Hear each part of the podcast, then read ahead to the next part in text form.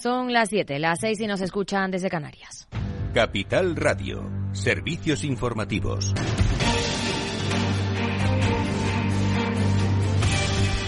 ¿Qué tal? Buenas tardes. VS, a la espera de completar su absorción de Credit Suisse, la próxima semana va a retrasar más de un mes la publicación de sus resultados semestrales para, dice, compilar los resultados consolidados de su nuevo perímetro de actividad. En un día en el que el vicepresidente del Banco Central Europeo advierte de que ya es hora de avanzar en la unión bancaria y la unión de los mercados de capitales. Alejandra Gómez, más detalles. Buenas tardes. Buenas tardes. La ausencia de un sistema europeo de garantía de depósitos representa una gran brecha del marco institucional y seguirá siendo una fuente de fragmentación en la unión bancaria. Así lo ha advertido el vicepresidente del BCE. Con el ejemplo de las quiebras bancarias en Estados Unidos y Suiza, De Guindos considera que han brindado información valiosa y lecciones para el sector bancario del euro y además también para el euro, para el marco regulatorio y de supervisión, aunque avisa, no podemos ser complacientes. El sector bancario europeo ha demostrado ser resistente y el marco regulatorio y de supervisión mejorado establecido después de la gran crisis financiera ha demostrado su valor, pero aún está incompleto.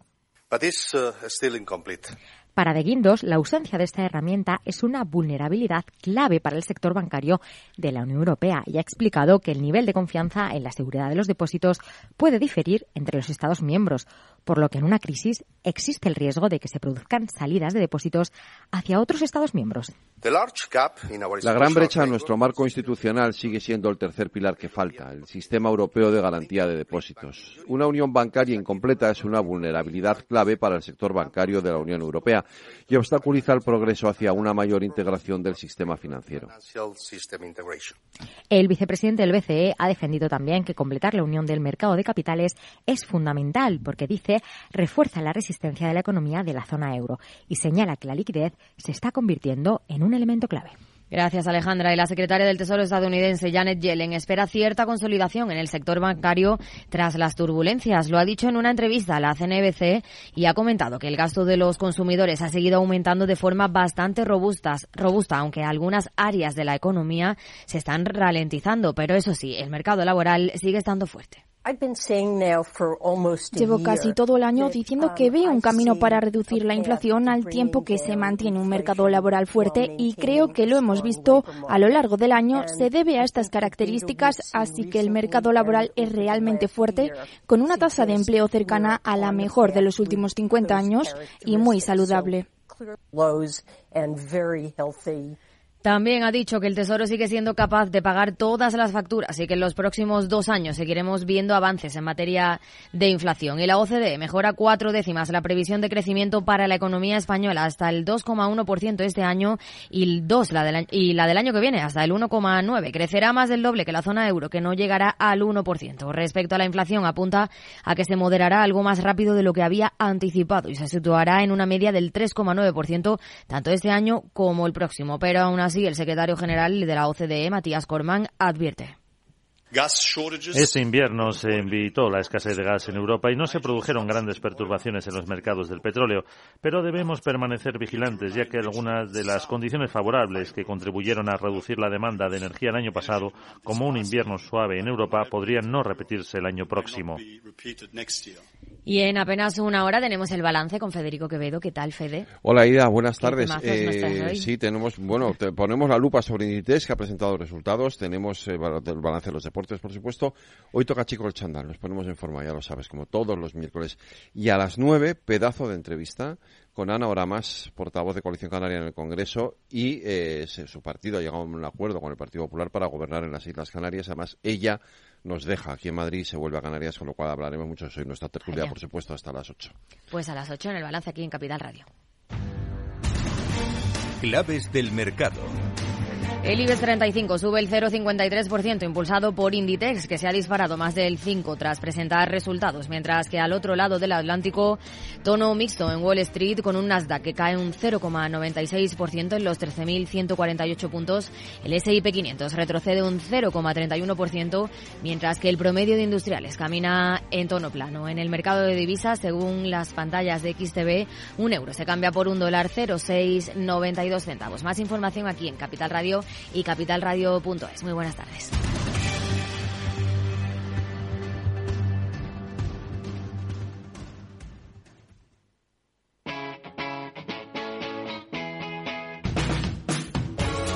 Capital Radio. Despierta la economía.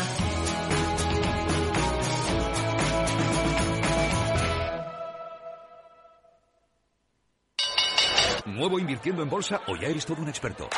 Lo mejor en cualquier caso es hacerlo con XTB, tu broker. Compra acciones y ETFs de cualquier mercado y sin comisiones hasta 100.000 euros al mes. Accede además a la mejor formación en español.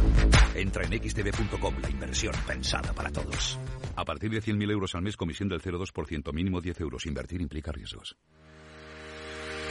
Si quieres conocer mejor las empresas con las que trabajas, empieza por Informa. Compruébalo con tres informes gratis, el nuestro para que nos conozcas más y los dos que tú elijas para tu negocio. Solicítalos ya en Informa.es. Informa, líder en información empresarial.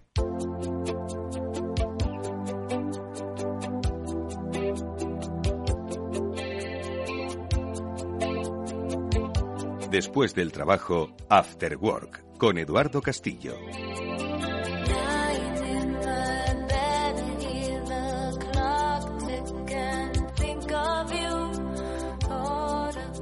Tal amigos? Buenas tardes, bienvenidos a este After Work. Ya comienza en Capital Radio. Hoy vamos a hablar de muchas cosas relacionadas con el futuro del trabajo, del empleo, de las compañías, de la diversidad, de la igualdad. Lo digo porque ahora en primer lugar vamos a hablar con una gran compañía. Vamos a hablar con Amazon, concretamente con Carmen Beuté y su responsable de operaciones en MAL 7, el centro logístico que tienen aquí en el centro de España, bueno, pues sobre cómo ellos conciben el futuro del trabajo, sobre las oportunidades que hay, además, en un sector como el logístico, la diversidad de oportunidades que hay. Vamos a hablar unos minutos con Carmen, nos va a sorprender, estoy seguro, muchas de sus reflexiones y sobre todo la política de desarrollo profesional que tiene esta gran compañía. Seguiremos hablando también de futuro, en este caso el futuro de muchas pequeñas y medianas empresas que quieren ser todavía más grandes. Bueno, pues eh, ahora mismo hay un evento en el que pues eh, cerca de 3.000 compañías están tratando de encontrar las claves sobre crecer un poco más. Bueno, pues sobre este encuentro vamos a hablar sobre mm, eh, la posibilidad de crecer con la ayuda de Miguel Navarro, que es trainer de Level Up, y con él pues vamos a eh, hablar de este evento empresarial en el que, bueno, pues ahora mismo hay pues muchas compañías que quieren crecer, que quieren seguir aumentando su tamaño, pero o no se atreven o no saben cómo hacerlo. Y luego seguiremos también hablando de crecimiento, en este caso de cómo crecen las empresas por dentro, fomentando la diversidad, fomentando la igualdad. Con Midler Daya, con Lorena Mercedes, ¿por qué? Porque estamos en nuestro espacio del transformador de Salesforce, con Mildred como eh, responsable de Executive Engagement y con Lorena Mercedes eh, como directora de marketing de Salesforce, hablaremos sobre el Executive Female Leadership and Talent 2023, sobre estas acciones que, como digo, están destinadas a em, conocer la potencialidad que tiene la diversidad. Todo esto en este programa, amigos, que comenzamos ya mismo. Os doy la bienvenida. Vamos allá.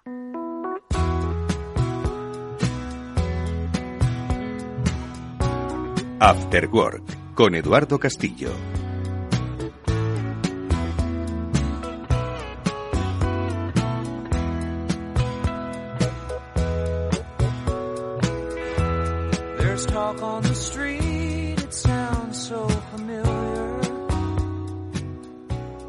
Bueno, pues hoy vamos a hablar de empleo y del futuro del trabajo y lo vamos a hacer con una gran compañía, con Amazon. Ahora que estamos además en el desarrollo de la EBAU y donde miles de jóvenes de todo el país pues están tratando de decidir su futuro, Amazon ha querido explorar y adentrarse pues un poco en la percepción que tienen precisamente sobre ese futuro que están empezando a trabajar y se han llevado una interesante conclusión, por lo menos de la prospección que han realizado desde la compañía con la ayuda de em, eh, no solo de la universidad y por supuesto de la academia, sino también de lo que es el el, el, trabajo de campo que han realizado junto con Sondea.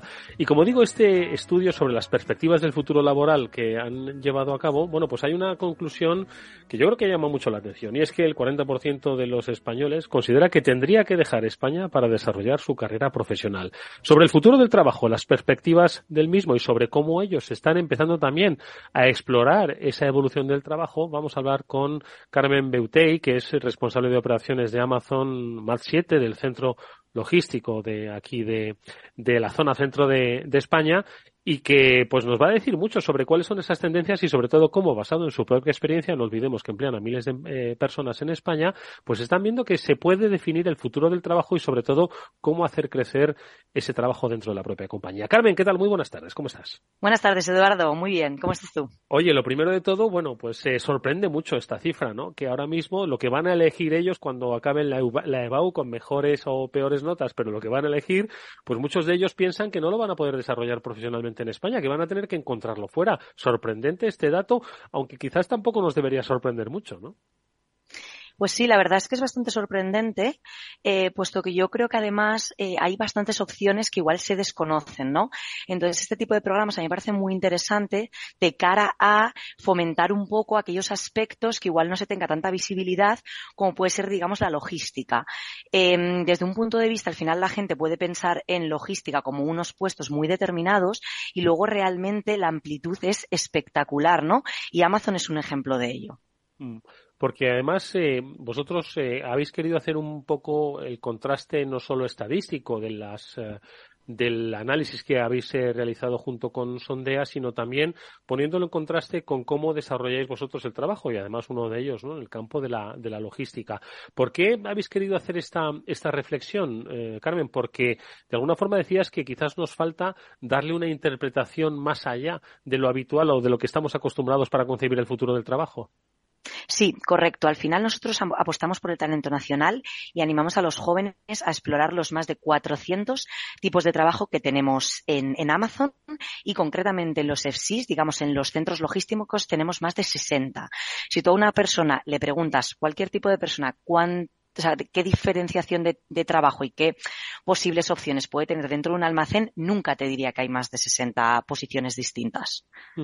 Y vosotros habéis identificado a 400 que además entiendo que requieren pues eh, todo tipo de eh, habilidades, de conocimientos, de capacidades y de experiencias en la diversidad, ¿no? Está la clave. Exacto. Nosotros al final tenemos una amplitud muy, muy, muy eh, grande en muchos tipos de trabajos distintos y tenemos también un poco esa oferta que no solo es, em, digamos, atractiva para gente con más veterana, o sea, más veterana, con más formación, sino que también apostamos mucho por el talento joven. O sea, al final en Amazon España empleamos a 5.000 personas entre 25 y 29 años y el 38% de la plantilla es menor de 30 años, ¿no? O sea, yo puedo entender que cuando tú al final haces una carrera, igual la logística no es uno de los sectores en los que piensas terminar, pero es un tema de desconocimiento. O sea, yo al final te puedo hablar por mi caso concreto. O sea, yo hice ingeniería industrial, especialidad en organización, y es verdad que hasta que no vi ciertas asignaturas no pensé, oye, pues la logística mm, puede ser un campo que me atraiga.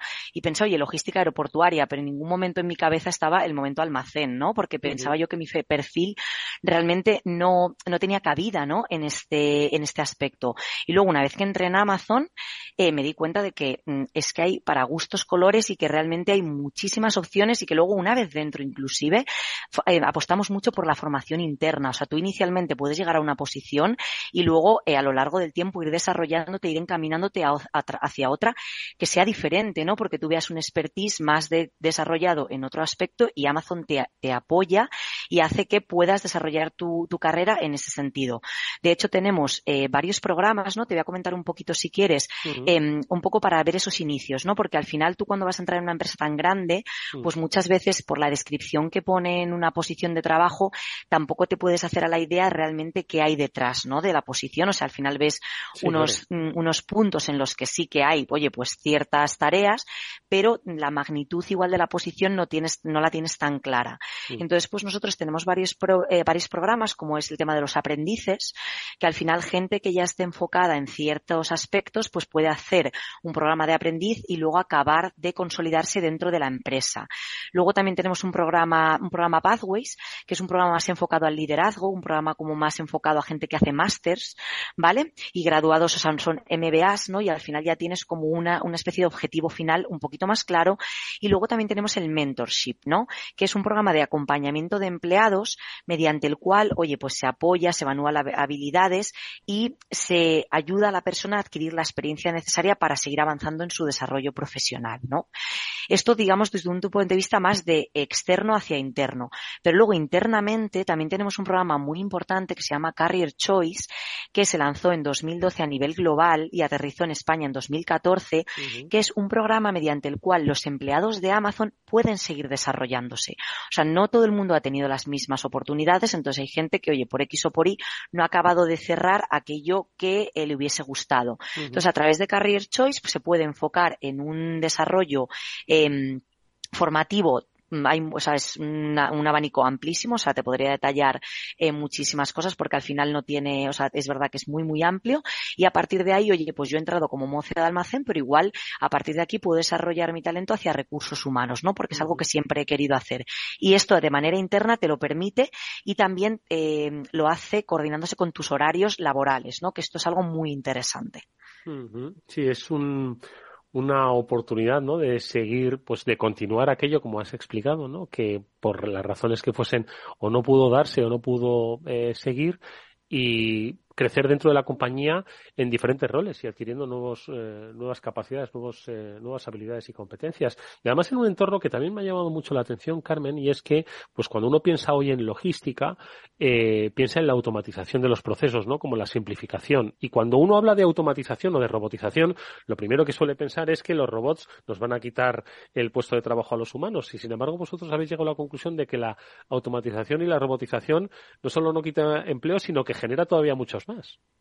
Correcto. Esa parte una de las preguntas clásicas que nos hacen siempre que tenemos una visita, ¿no? Es como un poco sacarte el puntito de, oye, ¿el robot sustituye personas? Bueno, en este caso tenemos súper claro que no. Al final los robots hemos, o sea, estamos en un mundo en el que, oye, empezamos con la automatización hace X años, pero todavía nos queda muchísimo por descubrir, ¿no? Muchas cosas que vendrán. Y en nuestro caso, al final, el robot lo que es ayuda a las personas, ¿vale? Sobre todo a la parte de la ergonomía es un punto muy importante, pero además ya no solo que ayuda a las personas en los puestos de trabajo actuales, sino que encima crea muchos puestos de trabajo distintos, como puede ser pues la parte de ingeniería de la robotización, la parte del mantenimiento del robot y toda la parte de, de I que necesitamos para seguir eh, siendo punteros en tecnología. Entonces es verdad que esto es un mundo muy amplio y es un mundo muy amplio que, se le ha abierto a Amazon como una opción, oye, pues muy interesante para, para muchos perfiles diferentes. Mm.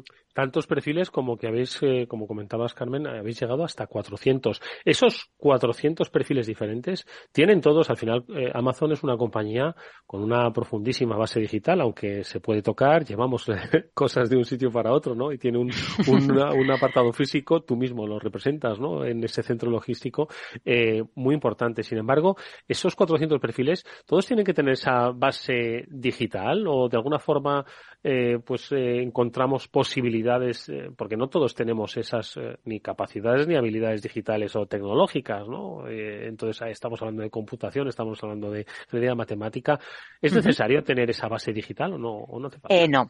O sea, es necesario para aquellos puestos que así lo requieran, pero realmente en los 400 roles distintos es una amplia gama de áreas de negocio. O sea, te puedo comentar que tenemos desde graduados en ingeniería, que ahí sería un poquito parte de lo que hemos comentado, ¿no? De esta automatización y esta parte digital, pero luego también tenemos expertos en operativa y en gestión que no tienen por qué tener, digamos, estas habilidades eh, más digitales, pero luego tenemos recursos humanos, tenemos ciencias sociales, derecho, médicos, enfermeros, especialistas en riesgos laborales, porque en la parte de safety es muy importante en nuestra compañía.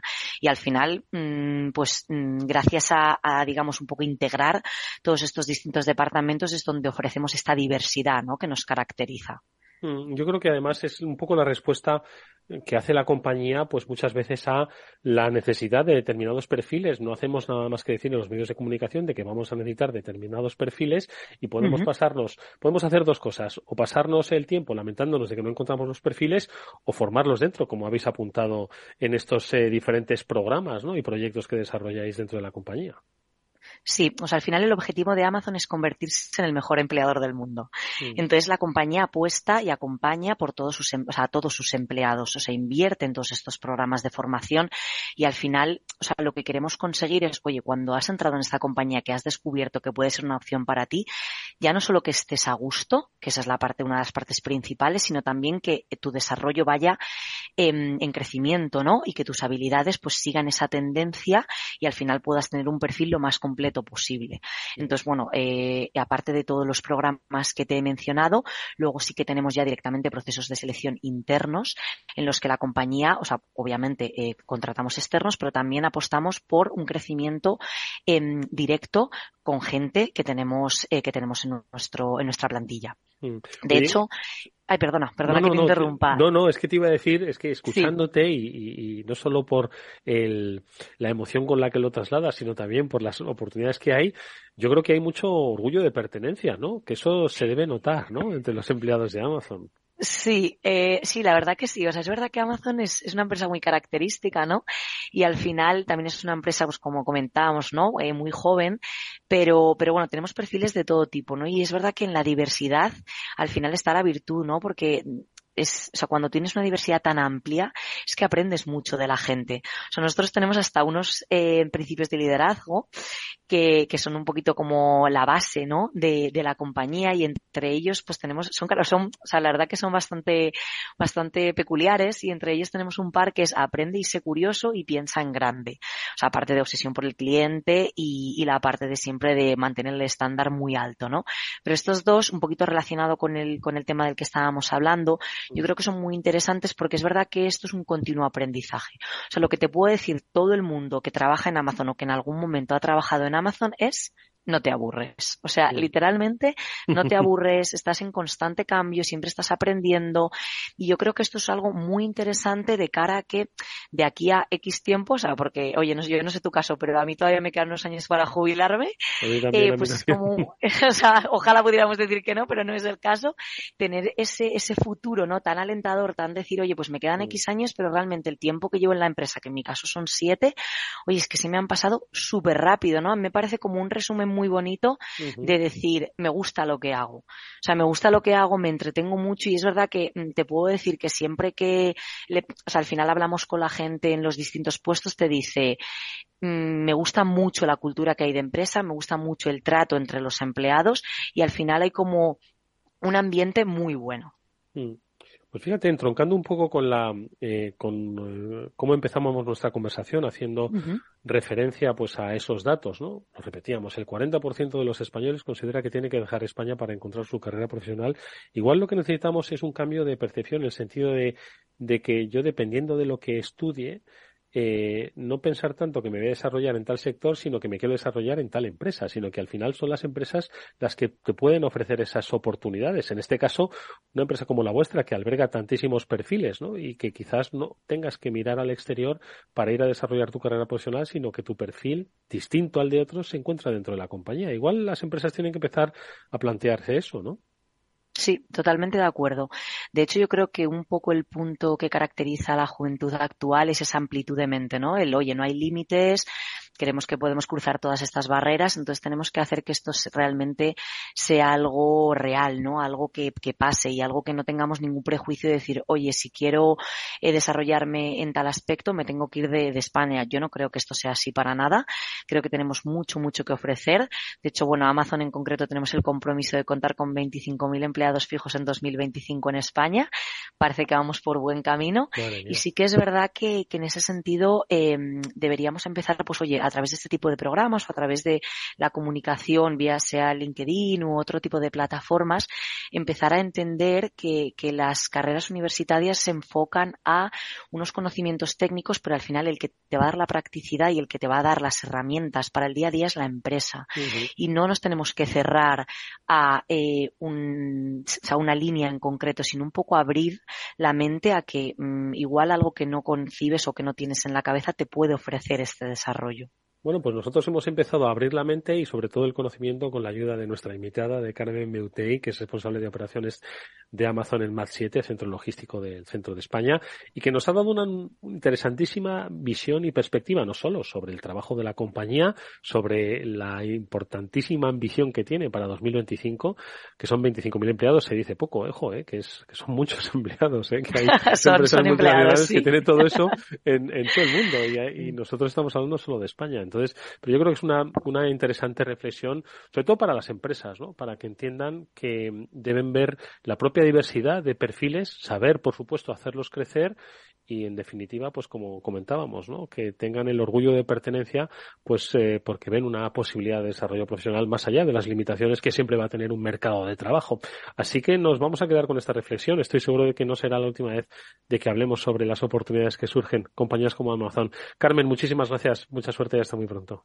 Muchas gracias a ti Eduardo por todo por esta oportunidad. Chao chao. Hasta luego Vamos con un consejo si inviertes en bolsa, esto te interesa XTB, tu broker con más de 15 años en España tiene la mejor tarifa del mercado para comprar y vender acciones y ETFs, no pagues comisiones hasta 100.000 euros al mes. Si inviertes en bolsa o quieres empezar más sencillo e imposible, entras en xtb.es, abres una cuenta online y en menos de 5 minutos compra y vende acciones sin comisiones con atención al cliente las 24 horas al día que estás esperando. Ya son miles de clientes los que confían en xtb.es. Un broker, muchas posibilidades. A partir de 100.000 euros al mes, la comisión es del 0,2%, mínimo 10 euros Invertir implica riesgos.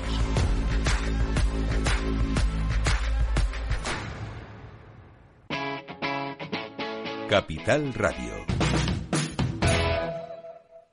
A continuación, El Transformador, de la mano de Salesforce.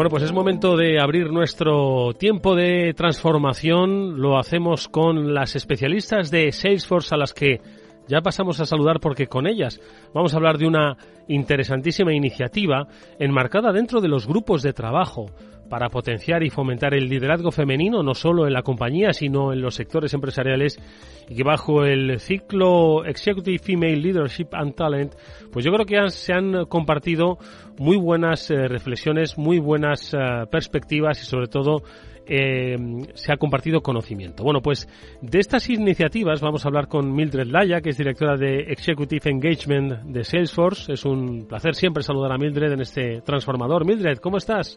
Muy buenas tardes. Hola Edu, buenas tardes. Un placer como siempre estar con vosotros. Igualmente que nos acompañes como también lo hace, repite en este transformador Lorena Mercedes, que es directora de marketing eh, de Salesforce. ¿Qué tal Lorena? Buenas tardes igualmente, ¿cómo estás? Muy buenas tardes, fenomenal, encantada de estar de nuevo con vosotros. Un gusto escucharos porque hoy hablamos de liderazgo femenino, ya sabéis, y esto fue, además se lo digo yo a los oyentes, esto fue una apuesta personal de Mildred como eh, eh, valor ¿no? para destacar no solo el papel transformador del lado digital, sino también el papel transformador del liderazgo femenino. Nuestra sección Las Disruptoras, hoy protagonizado por Mildred Laya y por Lorena Mercedes, nos habla precisamente de este Leadership and Talent 2023. Una iniciativa que ahora nos van a detallar tanto Mildred como, como Lorena y que pues eh, durante dos días tuvo como objetivo, el pasado mayo, ahora nos vais a contar un poco más en detalle, pues eh, juntar especialistas para conocer, debatir, compartir sobre el día a día y sobre las necesidades, ¿vale? De incorporar, fomentar, desarrollar el liderazgo femenino. Yo creo que, bueno, lo primero de todo, vamos a ponerle nombres y apellidos a quienes no están familiarizados con este Female Leadership Talent 2023, por lo para que lo tengan en el radar para próximas ediciones, pues cuál es un poco este ciclo, porque entiendo que no es la primera vez que se hace, se hizo los pasados 11 y 12 de mayo. Contándonos, Mildred, Lorena, un poco en qué consistió este ciclo, por qué se puso en marcha este ciclo. Eh, bueno, Lore, eh, comienzo, si te parece, ¿no? Para explicar un poco el origen del, Executive Email. Como bien dice Edu, esto es resultado eh, de, escuchar también a, a, los clientes, a los partners, a los empleados de qué necesitábamos para, para impulsar y para dar visibilidad al liderazgo femenino, sobre todo en el sector tecnológico, y una iniciativa que lo hacíamos solo para empleados desde Safe Women Network, la externalizamos gracias al apoyo de Ana Vertedor, quien lidera esta iniciativa, Y comenzamos el año pasado, te soy sincera, fue como un experimento, ¿no? Vamos a ver qué pasa, vamos a ver si a los clientes les interesa, si los temas son de realmente relevantes. Y la verdad es que fue, fue un éxito, la verdad es que quedamos muy contentos con la primera edición. Hicimos tres desayunos el año pasado, cada uno con una temática diferente, escuchando lo que nos decía la gente, ¿no? Oye, los horarios, que sean cortos, que podamos estar. Y bueno, también escuchando esa primera edición, creamos un pequeño, digamos que, advisory board con los asistentes y le dijimos qué preparamos para la segunda. O sea, esta, esta, esta segunda edición de hecho fue hecha en base a las sugerencias que nos dieron de esa primera. Y por eso le titulamos este año Transformación, Revolución e Influencia de las Mujeres en la intersección entre humanismo y tecnología. Como bien dices, fue 11 y 12 de mayo, sí es un título muy contundente, pero la verdad es que quisimos como cubrir la parte de lo que es el ser humano, o sea, seguimos siendo ¿no? seres humanos todos, eh, al margen del género, y luego el impacto tecnológico, que obviamente en nuestro libro, ¿verdad? Y que también nos interesa mucho que la gente entienda la importancia de la tecnología en el desarrollo en generalmente del mundo, ¿no? Fueron dos días, 11 y 12 de mayo, como bien dices, en la Fundación Pons, que ha sido una, una generosa em, eh, sede para este evento, es la segunda que lo hacemos allí, en el marco de la exposición fotográfica de Beata Praska, que ha dedicado eh, una, una exhibición llamada 50 más 50 al talento, la belleza y la visibilidad femenina de mujeres mayores de 50 años, o sea, la exposición era en paralelo al evento. Eh, y además de eso, pues dividimos la sesión en dos desayunos. El primero fue muy orientado a la parte humanista, que me encantaría que Lorena lo contara, porque además lo vivió directamente y yo creo que, que lo disfrutó además. Y la segunda sesión fue orientada más a la tecnología, donde vimos de todo, inteligencia artificial, ciberseguridad, activismo femenino tecnológico, podcast, vimos de todo. Hmm. Eh, y ese es un poco el contexto, ¿vale? Y hmm. bueno, ya Lore, si quieres, no sé, bueno, Edu, no sé cómo quieres que lo hagamos. Pues mira, eh, me encanta el humanismo digital, ¿no? Que es primera y segunda sesión. De todas formas, ahora, si, si te parece, Lorena, por supuesto hablamos de, de quién estuvo en estas eh, jornadas, qué dijeron, porque yo creo que es muy interesante, ¿no? No solo que eh, digamos, pues el, el, elenco, ¿no? Que pudo participar, sino también los, las reflexiones, ¿no? Que pudieron compartir y sobre todo respondiendo un poco a, a los objetivos, ¿no? Que, que os habíais fijado. Pero sí que me gustaría antes eh, contextualizar, sobre todo en cifras, que yo creo que son lo suficientemente significativas para entender, pues desde qué punto partimos o partieron por lo menos este, este ciclo de 2023 con respecto al liderazgo femenino. Es decir, cada año se van actualizando y entiendo que a mejor, pero claro, el el volumen de crecimiento en cuanto a los ratios de eh, la presencia de mujeres en eh, consejos directivos eh, y este tipo de, de, análisis, pues yo creo que va un poco lento. Entonces, antes de, meternos, si os parece, en las, en, al detalle, ¿no? En las dos, en las dos jornadas, en los dos ciclos, sí que sí, me gustaría que, que al final entiendo que desde el grupo de trabajo, eh, desde Salesforce, Salesforce eh, Women's Network, manejáis datos, ¿no? Porque yo creo que el punto de partida es, es, es, importante, ¿no? Saber el dato y saber sobre, sobre qué se debe trabajar y hacia dónde se debe dirigir uno, ¿no? Pues mira, Eduardo, me encanta que, que toques este tema porque esta iniciativa está dentro y alineada con los valores de nuestra compañía, que tú conoces perfectamente. Entonces, está dentro de lo que es la parte de igualdad, entonces, eh, dentro de esto, pues queremos promover la diversidad y esta actividad pues va muy orientada a fomentar pues todo el trabajo, darle visibilidad a la mujer y sobre todo eh, ver qué trabas, ¿no? O, qué impedimentos hay para que llegue con todo su empoderamiento la mujer a, llegar el, máximo nivel que, que, se proponga, ¿vale? Y efectivamente aún nos queda mucho por recorrer a las mujeres. Está mejorando, eh, los datos empiezan a ser positivos, pero aún así hay cifras que nos dicen que hay trabajo que hacer y esta iniciativa está dentro de esa línea, ¿vale? Para fomentar que estos datos pues eh, mejoren. Por ejemplo, un dato que nos que, que tenemos ahora mismo encima de la mesa, pues solamente el 33.7% de los puestos directivos lo estamos ocupando las mujeres. Y si además ya hablamos de presidencia de los consejos de administración, la cifra es aún muchísimo menor, hmm. un 8,8%. Es decir, que tenemos un trabajo interesante por hmm. delante. En cuanto a la tasa de emprendimiento, el, número se reduce, ¿vale? Y es menor. Es un 4,5% frente al 5,5% de la población total. Es decir, que ahí la brecha es menor. Y luego, en cuanto a la actividad de la mujer mayor de 55 años, si lo comparamos eh, con lo que es el género masculino, en el caso de las mujeres es de un 30.3%, mientras que los hombres es de un 37.5%. Mm. Luego hablaremos, porque estuvo Luis Vicente Muñoz en la primera sesión mm. y sí que dio unos datos muy esperanzadores y muy positivos en los que vemos que estas cifras van mejorando a lo largo del tiempo. Mm. Pero efectivamente, eh, en esta línea, eh, bueno, pues nos falta camino por recorrer. Se está avanzando pero todos los esfuerzos que hagamos eh, son pocos.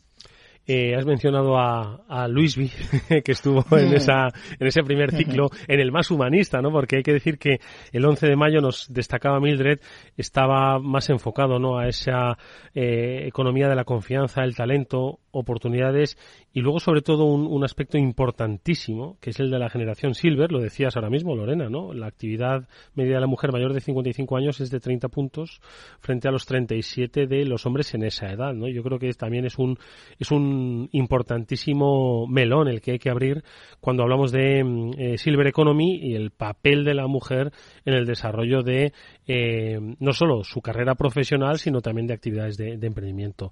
Eh, de estas primeras sesiones, ya que has, eh, ya que has mencionado a uno de los, de los ponentes, Lorena, ¿quién, ¿quién estuvo, además de Luis Vicente, quién estuvo más compartiendo ideas, estas reflexiones más de carácter humanista? Aunque bueno, todos llevamos esa, esa base digital, eso es innegable, ¿no? Pero ¿quién más estuvo y qué cosas se dijeron? Cuéntanos. La verdad que fue una sesión extraordinaria eh, yo tengo que agradecer la iniciativa Mildred y agradecer que este tipo de empresa promueva ¿no? este tipo de, iniciativas, que es siempre un regalo. Eh, tuvimos, la verdad, que un elenco de personas impresionantes. Eh, fue un regalo de aprendizaje.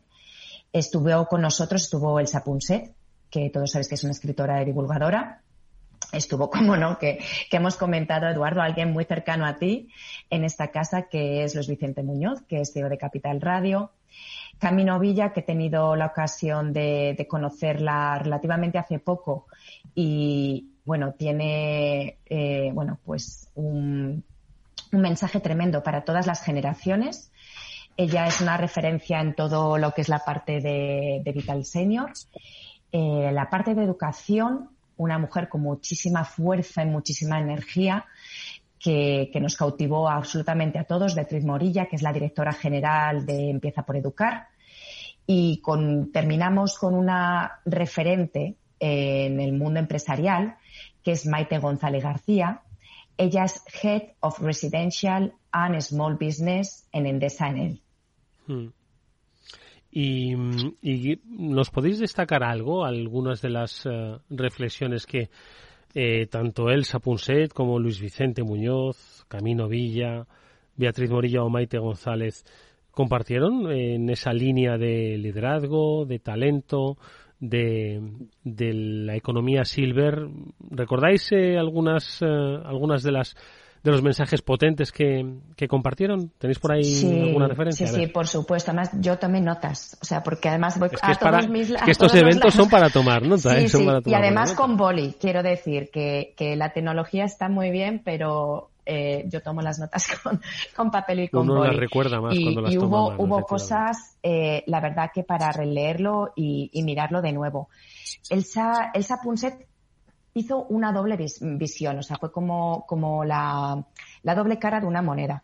Por un lado, nos dijo que, eh, bueno, que la humanidad nunca ha estado mejor que como estamos ahora, ¿vale? A niveles de democracia, a niveles de alfabetización, disculpar, cómo está creciendo la esperanza de vida, eh, cómo, bueno, pues que algunos países eh, se ha triplicado todo el tema de, lo que es la esperanza de vida en, la mayoría de los países en el último siglo eh, y que solemos tener una idea más negativa respecto a esto de conforme estamos. Pero hubo realmente unos datos impresionantes en relación a cómo todo se está transformando de una manera tan rápida que nuestro cerebro no es capaz de asumirlo y esto está trayendo consigo mm muchísimos eh, cambios a nivel de enfermedades mentales. Hablaba de, bueno, pues que la tendencia es que una de cada cuatro personas esté sufriendo o vaya a sufrir un trastorno mental. en España hablaba de 3 millones de personas que tienen depresión. Mm. Y, y, una cosa que me llamó muchísimo la atención, Eduardo, fue el tema del suicidio la adolescencia, que es la primera causa de muerte no natural. Es, esto es tremendo, es tremendo. Entonces, eh, comentaba cómo, cómo de importante y cómo tenemos ante nosotros una oportunidad tremenda, pero también cómo este cambio tan rápido trae esos riesgos. Y sobre todo desde el punto de vista de la mujer y del adolescente, cómo pueden impactar más. Con lo cual aquí es una llamada de atención hacia las nuevas generaciones, hacia la adolescencia y hacia esas niñas. ¿vale? O sea, eso es eh, algo que, a mí realmente eh, me sobrecogió. Mm. Luis Vicente, aparte de darnos unos datos muy, muy positivos, respecto Luis a cómo siempre en positivo. Hay que decirlo que Luis siempre, siempre en positivo. siempre, siempre. él es siempre positivo, entonces nos dio unos pasos muy, muy, muy positivos sobre cómo, bueno, pues las mujeres vamos avanzando en órganos de decisión entre eh, de un 20 a un 30% del 2010 al 2020. Bueno, y una serie de datos que la verdad que, bueno, que, nos dicen que vamos por el camino acertado. Y eh, igualmente, igual que esa dualidad que, que trabajó en su speech Elsa, él lo hizo desde también una perspectiva dual una que dijo y, que me llamó mucho la atención y es hay que mirar dentro de una misma, ¿vale? En las mujeres, porque el liderazgo muchas veces se ve sesgado por temas que nosotras las mujeres llevamos como una mochila, ¿no? Como puede ser, queremos ser perfectas, tenemos, bueno, pues complejos de culpabilidad, eh, hacemos mucho multitasking, ¿no? Habló de, habló de una, una palabra que yo tuve que, que, buscar, que es el steam thinking, que yo realmente no sabía muy bien qué era esto, porque son pensamientos negativos. Y hablo de una parte muy importante y sobre qué tiene que basarse el liderazgo femenino. Y es eh, cómo las mujeres tenemos que ser más activas, pasar a la acción, ser mentoras, ser cercanas y tenemos que transformarnos en un modelo inspirador. Y este es el patrón que él ve de liderazgo femenino. Esto es lo que, lo que él eh, comentó. Muy interesante. Que ve la, tendencia. tremendo. Mm. Oye, pues eh, la verdad es que son, son muchas las, las ideas ¿no? que, se, que se compartieron mm. en este lado humanista. No sé si por, tienes por ahí apuntado algo de, Camino Villa, por aquello de si Elsa apuntó ¿no? un poco al papel de las mujeres jóvenes sobre todo y de los adolescentes y las adolescentes. En el caso de Camino supongo que apuntó al, al, tema de los, de los seniors ¿no? y un poco el papel ya a partir de los 50, 55 años. No sé si tienes alguna nota sobre cosas que, que dijo Camino, Lorena. Más, más que ella que apuntase hacia, hacia los seniors, es que ella en sí es un ejemplo, ¿no? Ella habla de reinvención y cómo ella en su vida se ha ido reinventando, eh, ha tenido distintos momentos en su vida que han supuesto crisis y lo ha tomado como una oportunidad. Ella habla de que ha estado en una tormenta, que lo ha pasado mal y que cuando ha estado dentro no veía, no, no veía eh, cuál podía ser el camino, pero que sin embargo ha salido con un nuevo modelo de forma de ser, de mirar la vida y siempre, siempre se ha dicho a sí misma ante estas crisis que nunca es tarde y su lema es el por qué no.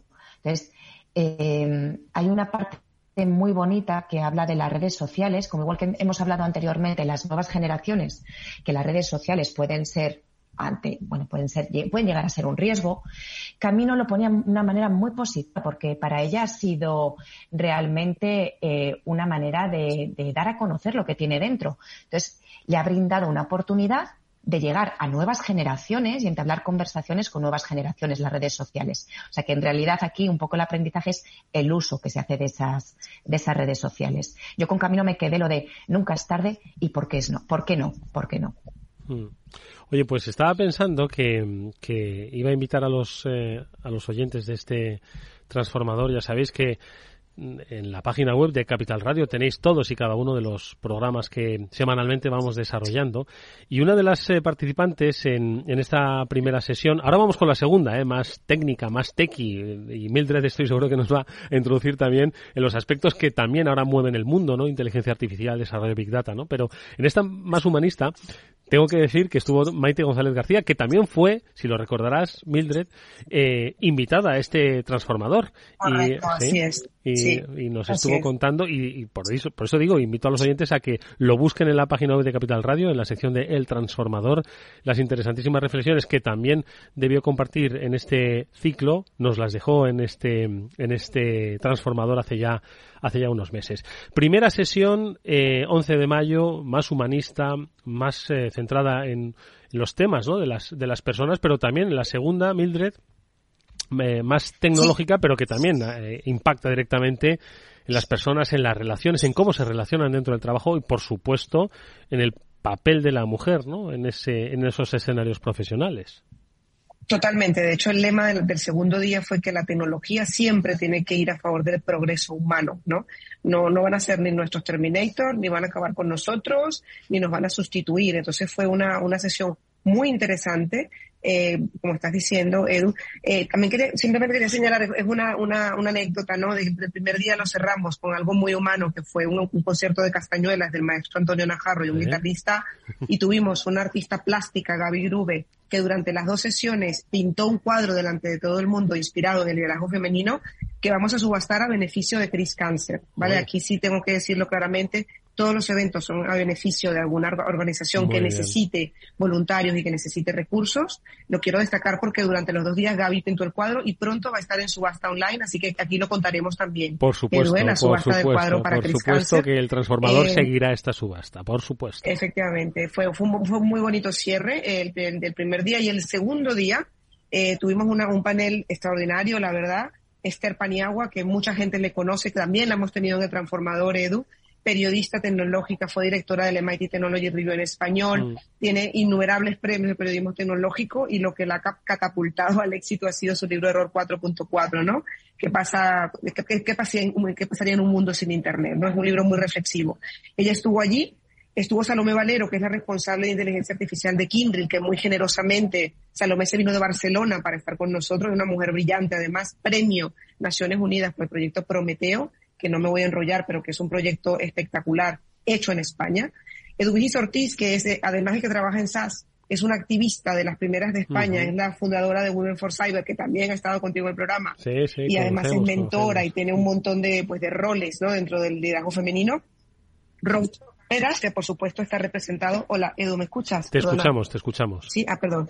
Eh, eh, Roberto Carreras, que es el CEO de Boykers, que es una empresa también española de innovación, sobre todo en tecnología y audio. Que y Laura también estuvo en este también estuvo con nosotros. Y que fue apasionante el programa que nos contó sobre el futuro de la voz, ¿no? En su aproximación a los clientes, la voz sintética fue apasionante. Sí, sí, lo, lo recomendamos. Hoy estamos recomendando ¿eh? muchos muchos programas del transformador. ¿eh? Así es, bueno, y además estás viendo que en las dos sesiones eh, hubo género, dos géneros, o sea, no, estamos siendo feministas, de, no, no, aquí está todo representado, ¿no? Y la verdad es que eh, giró mucho alrededor, sobre todo del fenómeno este de la inteligencia artificial, ¿no? Que ahí la están satanizando, ¿no? De que esto nos quita empleo, nos va a quitar independencia, nos va a quitar humanismo. Y ellos realmente dieron un contexto muy positivo, porque ese era el carácter de las sesiones muy positivo, de cómo la inteligencia artificial eh, va a estar a nuestro favor, y ya lo está a nuestro favor en la salud, en la educación, en en la sociedad, en el trabajo, ¿no? Y de hecho, Esther, que es una gran defensora de todo esto, lo que será, la clave será la ética. De hecho, la, obsesión de Esther es la importancia que tiene la ética en la implantación de la inteligencia artificial. Llámese ChatGPT, llámese chatbot, todo lo que tiene que ver, ¿no? Con, con eh, temas predictivos. Y habló de, de hecho que, que aunque eh, Europa está realmente apelando por valores democráticos y garantistas de esto, ¿no? Sobre una, una norma de la, de la, de la ética en la, en la inteligencia artificial y de hecho habló, ¿eh? habló de mujeres españolas y europeas que son prácticamente mujeres bandera, ¿no? En este, en este sentido. Y de hecho, de un montón de nombres que, bueno, tampoco quiero, eh, vamos, la verdad es que mencionó a gente muy interesante en este sentido. Y además, y luego, eh, Mildred, perdona que eh, con respecto a lo de la ética, Esther, en unas notas que me, que me han pasado, eh, apuntó al, liderazgo femenino de la ética tecnológica. O sea. Totalmente, totalmente. O sea, de hecho habló fue de eso, ¿no? Y de hecho, por eso te digo, por dar visibilidad a esos nombres, ella habló de Gemma Galdón, de Emilia Gómez, de Ariana Font, de Katy O'Neill. O sea, son mujeres que están siendo banderas en aportar su conocimiento y su visión de las formas de hacer que ese desarrollo tecnológico se dirija eh, a bien, ¿no? A bien, socialmente y, y a nivel, de empresas también, ¿no? Y bueno, por supuesto, al tener a Salomé Valero en la sala, que es una experta, porque eh, Esther es periodista, aunque ha estado todo, toda su vida en tecnología, ¿no? Salomé es ingeniero y además ingeniero doctor en, doctor en inteligencia artificial, o sea, 15 años en, este, en este, en este ámbito, ¿no? Y lo que dijo Esther es que la, el Salomé, perdón, no es que la inteligencia artificial tenga sesgo, el sesgo lo tiene quien hace la inteligencia, quien programa los algoritmos, ¿no? Y en eso hay una influencia muy importante dentro de lo que son las mujeres científicas eh, para justamente tener cuidado en que esos algoritmos no tengan procedimientos ni técnicas que establezcan género, ¿vale? Entonces, justamente es en lo que ella está, trabajando y dice que ya existen mecanismos para detectar que esto no suceda, ¿vale? Entonces, eh, realmente ella de una visión muy interesante habló de que prácticamente el, el 80% de las empresas están ahora orientadas a llevarle el negocio digital hacia la inteligencia artificial y esto es una oportunidad gigantesca, ¿no? De, bajo todo punto de vista, ¿vale? Dio casos muy, dio ejemplos maravillosos de, de la implementación de la inteligencia artificial y sobre todo su proyecto que fue Prometeo, que es un proyecto que ganó el premio de Naciones Unidas, que es inteligencia artificial aplicada al trabajo de los bomberos, que es, es, capaz de predecir el nivel de peligro que tienen si entran en una, una, zona extrema de fuego y evitar que, que fallezcan o que, o que tengan enfermedades posteriores, ¿no? Es un proyecto maravilloso. Y bueno, la verdad es que Edu y Roberto y, y Laura, porque la verdad es que podríamos estar horas hablando de esto, Edu es una activista increíble de todo lo que es el liderazgo femenino y bueno, eh, ella habló sobre todo de la importancia de educar bajo el criterio, ¿no? O sea, en, en, casa somos los primeros que tenemos que educar bajo el criterio de que el género no es lo que hace el talento. Y por eso ella pues preside el Women for Cyber, eh, es mentora en Women in Machine Learning and Data Science, y de hecho dijo que las mujeres tenemos el problema del síndrome de la tiara, ¿no? Que esperamos que nos pongan siempre la tiara cuando realmente nosotros tenemos que ponernos a nosotras mismas, ¿no? En ese sentido es muy contundente. Qué interesante, sí, qué interesante. Sí, sí. Oye, y, bueno, ya... no, no, es que, es que me, encantaría, primero que me encantaría haber estado. eso, eso es lo primero. Y segundo, que son interesantísimas las reflexiones, ¿no? Que, que comparten en, en, esta en este segundo eh, día ¿no? del, del ciclo, eh, ya solo por, por rematar, ¿no? Roberto o, Laura, cosas que, que te quedaron grabadas, a ver. Mira, la verdad es que, bueno, Roberto, la verdad es que es un emprendedor, ha sido un influencer desde hace muchos años en el mundo de digital pero obviamente la tecnología de audio y voz es obvio que es la que está liderando las tendencias en comunicación. Y lo que él justamente decía es que eh, el, podcasting se está convirtiendo en un canal muy poderoso de visibilidad para la mujer porque Edu, estos, estos eventos lo hacemos por dos factores, dar visibilidad que es un tema muy importante, y dar referentes, hmm. porque tenemos que dar cada vez más referentes femeninos. Y Roberto nos lo, nos lo contrató, dijo, mira, la cantidad, de hecho, prácticamente más del 70% de los podcasts que tienen éxitos en cuanto a audiencia y a seguidores son podcasts eh, producidos y dirigidos por mujeres, ¿vale? Entonces, él lo, lo dice como una oportunidad, ¿no? De que, oye, no, no, no es inaccesible, no es caro, no es difícil, tienes la oportunidad de compartir tu talento, tus aprendizajes, tus ideas a través del mundo del audio, ¿vale? Que es una, bueno, la radio sabes que es nuestro, nuestro medio favorito mm. y además tenemos los podcasts, ¿no? Esa fue la reflexión de Roberto. Y Laura, sobre todo, que está en Tendan, es una mujer brillante, por supuesto, y ha estado muchos años en el mundo del retail. Ella hablaba sobre todo de la, de lo importante de la, del mentoring y de, que las mujeres seamos sponsor de mujeres, ¿no?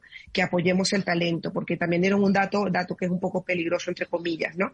Eh, en, la, en la tasa de, paro laboral eh, en, las mujeres, eh, me refiero en cuanto a, a, que no hacen carreras científicas, es del 24%, cuando hay más de 120.000 vacantes en tecnología. No es proporcional, mm. no es proporcional. Entonces, Laura hizo un llamado a que es muy importante, ¿no? Eh, estimular, ¿no? A que, a que esas chicas, no todas tenemos que, tienen que ser científicas, pero sí orientar a la tecnología en su vida. Ella, de hecho, no es de, tecnología, mm. pero la ha incorporado por su trabajo y dice que ha sido su gran oportunidad laboral y personal. 11 de mayo se habló de la economía de la confianza, del talento, 12 de mayo de la ciencia, de la innovación, de la inteligencia artificial, con expertos y expertas de primer nivel que tanto Lorena Mercedes como Mildred Laya han compartido con nosotros, tomaron buena nota, eh, nos la han demostrado, pero estoy seguro de que aparte de tomar nota, ellas como mujeres, como ejecutivas de una multinacional, entiendo que también se llevaron determinados aprendizajes y determinadas reflexiones para su propia carrera, su propio desarrollo. Es lo que os quiero preguntar en este cierre de nuestro transformador y de nuestras disruptoras. ¿Con qué eh, sensación os fuisteis? ¿Qué es lo que os ha cambiado este ciclo porque asististeis no solo como responsables de Salesforce, sino también como mujeres que también quieren escuchar sobre el futuro. A ver, Lorena. Eduardo, estas, eh, este tipo de encuentros no te deja indiferente. Eh, a mí me llegó muy, muy, muy dentro eh, un mensaje también que nos dio, en este caso que fue Maite, nos dijo pasar a la acción, comunicar, la empatía y también pertenecer a grupos de mujeres, ¿vale? El apoyo entre nosotras.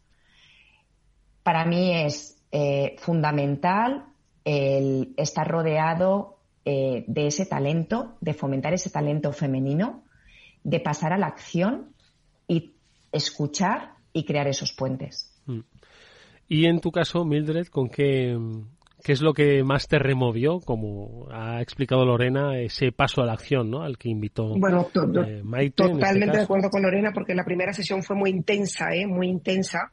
Eh, pero en, la segunda, que es donde estaba haciendo yo más énfasis, es que tenemos que ver la tecnología como un driver que nos ayuda a conciliar nuestras vidas, a educarnos, a, cumplir con una serie de requisitos para poder tener visibilidad y éxito profesional que no significa sacrificio personal, ¿vale? O sea, que son temas que también tenemos que, tener una, un balance muy importante. Y me quedé con una cosa muy curiosa, Edu, justamente de la, de la primera sesión con, con Luis, ¿no? Con Luis Vicente, perdón.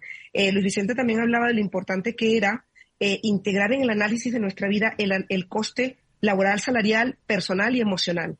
¿vale? Porque esto tiene un coste, eh, o sea, la, economía de la confianza tiene que ver con, tu propósito de vida, tienes que tener un plan mm, estratégico y financiero, ¿no? O sea, ¿cómo, ¿cómo vas a llevar a cabo todo eso? Y en eso tiene toda la razón, ¿no? Así como ahorras para la universidad de tus hijos o para el retiro de tus padres si lo necesitan o lo que sea, tienes que pensar en ti, ¿no? En que parte de esa inversión está en tu futuro. Y eso también me marcó mucho porque no lo hacemos. Nunca pensamos en cuánto tenemos que invertir en nosotras.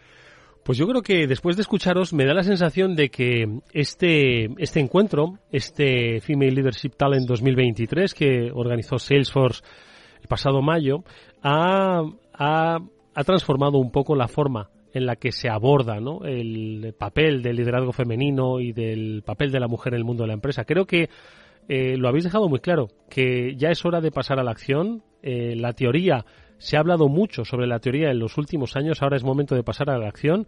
Es momento de, con eh, autocrítica, pero una autocrítica constructiva, empezar a tomar determinaciones, como apuntabas antes, Mildred, del tema de la Tiara me ha, me ha encantado porque yo creo que es lo suficientemente significativo, ¿no? Que es el invitar a pasar a la acción y a eh, lograr esa transformación, ¿no? Mediante, mediante esos impulsos. Yo creo que ha sido un cambio muy, muy significativo, ¿no? En el mensaje que se empieza a lanzar y que habéis querido avanzar, ¿no? A través de este Female Leadership Talent 2023. No queda más que quizás o reeditar la edición para finales de año o ya esperar con ganas la que se produzca en el próximo 2024. Volveremos, eh, volveremos y además escuchando a la gente que vino a este para que los mensajes estén alineados con lo que espera el mercado también escuchar de este tipo de propuestas, ¿no? Pues eh, lo esperaremos nosotros también en este transformador. Mildred Laya, directora de Executive Engagement de Salesforce y Lorena Mercedes, directora de Marketing de Salesforce. Gracias a ambas por haber compartido con nosotros vuestras emociones, las que sentisteis en este ciclo. Gracias por haberlo compartido. Nos vemos en un próximo transformador. Hasta pronto. Muchas gracias, Edu. Buenas tardes a todos. Gracias. Adiós. Nos despedimos amigos, volvemos mañana a las 19 eh, horas aquí en la sintonía de Capital Radio, como siempre en este After Work. Venga, hasta pronto.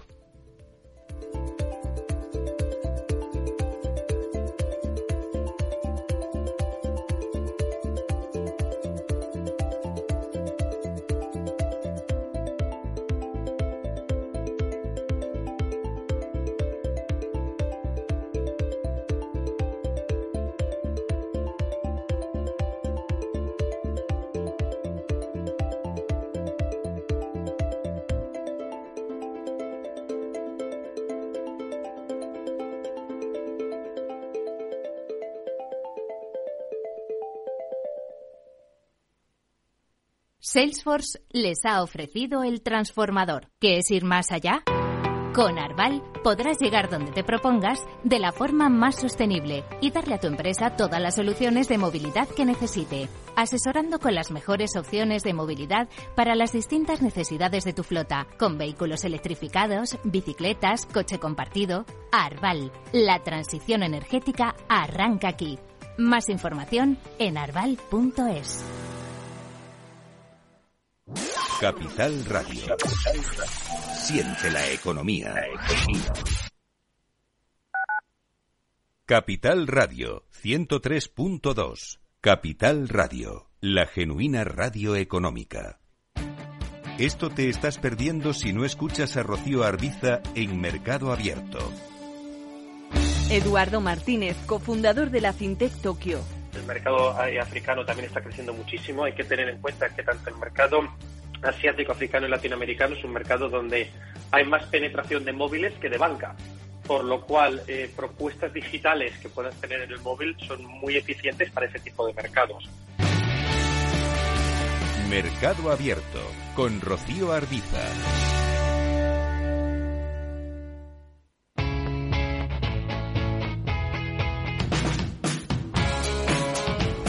La economía despierta.